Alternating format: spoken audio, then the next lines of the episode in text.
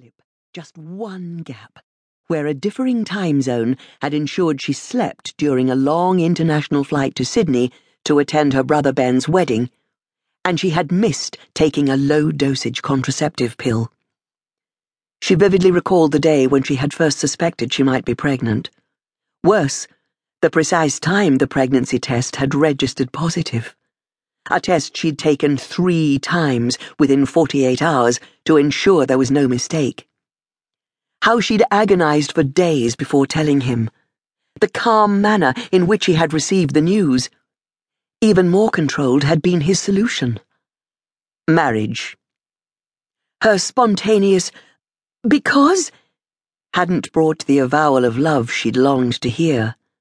Somehow his, no child of mine will be born out of wedlock, had failed to compensate.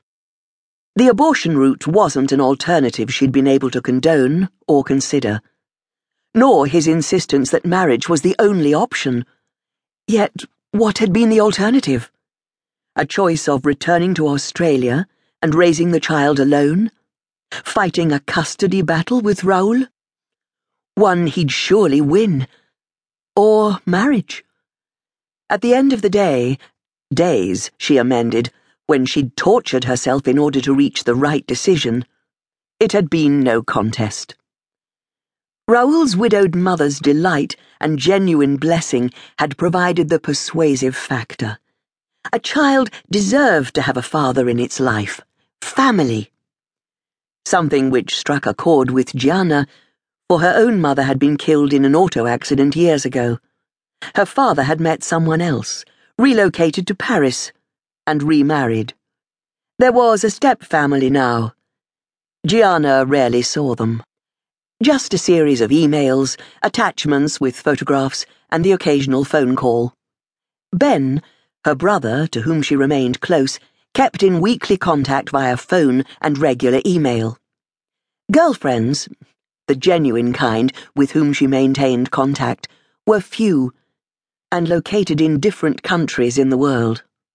Consequently, she'd opted for a new beginning in a different locale from Sydney, the city in which she'd been born, educated, and employed. Another state. Queensland, with its subtropical climate, beautiful beaches, and Australia's tourist mecca, had beckoned, and now, almost three years later, it felt like home. Raoul had cared for her, this much she knew. So what if it hadn't been love? Care was enough. And who could predict what the future might hold? Bittersweet words, Gianna reflected, given she'd suffered a miscarriage within seven weeks of becoming Gianna Velez Saldana. It had been a time when she desperately wanted, needed his comfort. At night, she had lain awake long after he slept, craving his touch.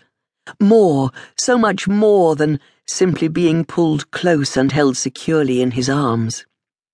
Grief, sorrow. Damn it, hormones had succeeded in providing an altered reasoning. Together with the sweetly delivered, but nonetheless heartless words from Sierra, one of Raoul's ex lovers, who had essayed it might have been prudent to wait until closer to the child's birth before rushing into marriage.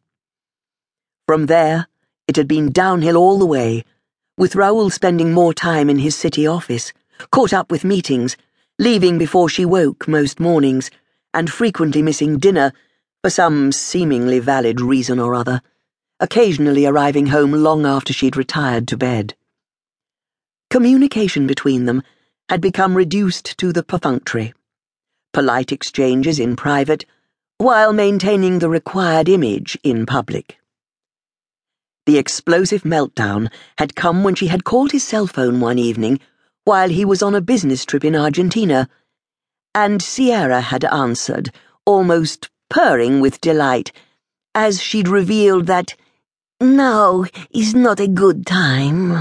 Comprende? As if the implication might be misunderstood, Sierra had sharpened the verbal barb with unvarnished clarity. Raoul is filling the spa bath. Need I say I'm about to join him? And cut the connection. After the numbness had come anger.